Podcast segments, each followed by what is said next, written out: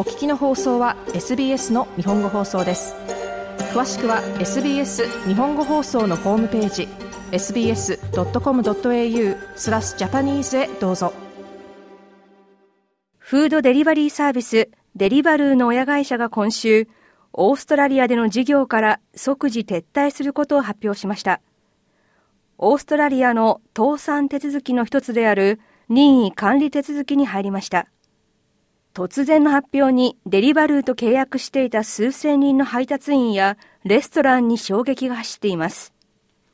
デリバルーと契約していた配達員は突然その仕事を失うことになります。労働組合からは単発の仕事を請け負ういわゆるギグエコノミーで働く労働者の待遇は改善されるべきだとしてデリバルーの突然の事業撤退を批判しています。デリバルーの配達員スティーブ・コーさんは突然の発表に愕然とした一人です。コウさんは突如自分の仕事の半分を失いました。コウさんは今、生活費を稼ぐために、デリバルーのライバル会社のユニフォームを着て働いています。私たちがいるこのギグエコノミーという業界全体が基本的にもう統制が取れていません。政府が介入すべき時だと思います。本当に。コウさんでした。労働組合トレードワーカーズユニオンはデリバルーの管財人と話し合いたい考えです。トレードワーカーズユニオンでアシスタントナショナルセクレタリーを務めるニック・マッキントッシュ氏は、配達員は今何をすべきか途方に暮れていると語ります。これは本当にデリバルーの配達員1万5000人に対するひどい仕打ちです。彼らの多くは一生懸命に仕事に打ち込み、デリバルーの配達で生活をしていました。マッキントッシュ氏でした。イギリスの企業であるデリバルーの親会社は声明で、オーストラリアのマーケットを分析した結果、オーストラリアから事業を撤退することを決めたと発表しました。メルボルン大学アーバンカルチャルジオグラフィーのデビッド・ビゾー准教授は、デリバルーのオーストラリア撤退で得をする人、そして損をする人がそれぞれ存在すると語ります。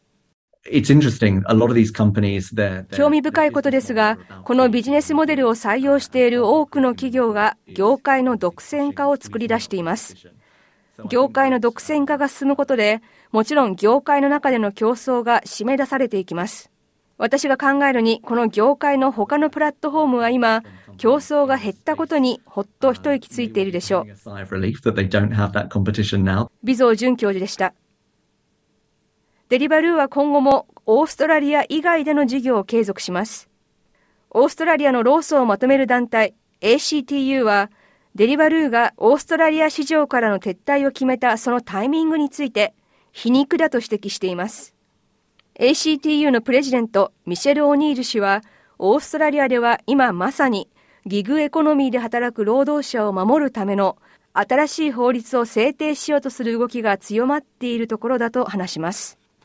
これまで巨額の利益を得てきた企業が、その企業で懸命に働く労働者に対して、彼らが公正な待遇を得るという考えを受け入れたくないと思っているということです。だから彼らはオーストラリアから撤退することを決めたのです。オニール氏でした。キャンベラにある飲食店グリースモンキーのハンバーガーはオーストラリアで昨年デリバルーのシステムを通して最も多く注文されたメニューです。このレストランのオーナーニック・タックウェルさんはデリバルーと独占契約をしています。タックウェルさんによるとキャンベラにある3つの店舗はデリバルーのシステムを通じ合わせて週に1000件もの注文を受けていました。デリバルーは私たちにとってとても大きな存在です。昨日、私たちのビジネスの30%がなくなりました。とりわけ一つの店舗では売上の50%が失われました。タックウェルさんでした。デリバルーを通じて配達をしていた1万2000件以上のレストランは今、代わりとなる別のデリバリーサービスを探しています。どこかと独占契約を結ぶということは今後考えていません。多国籍企業はオーストラリアから撤退し、別のどこかにビジネスを移すことがあるというのが今回はっきり分かりました。私はビジネスパートナーとして彼らが何を計画しているのかを私たちに知らせる義務があると思っていました。残念ながらそのようなことはありませんでした。私たちはこれからその後始末をすることになります。タックウェルさんでした。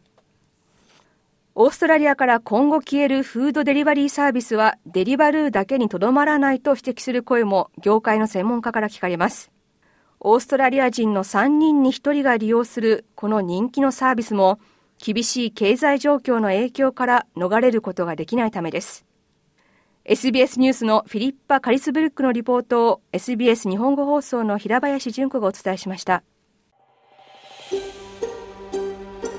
もっとストーリーをお聞きになりたい方は iTunes や Google ポッドキャスト Spotify などでお楽しみいただけます。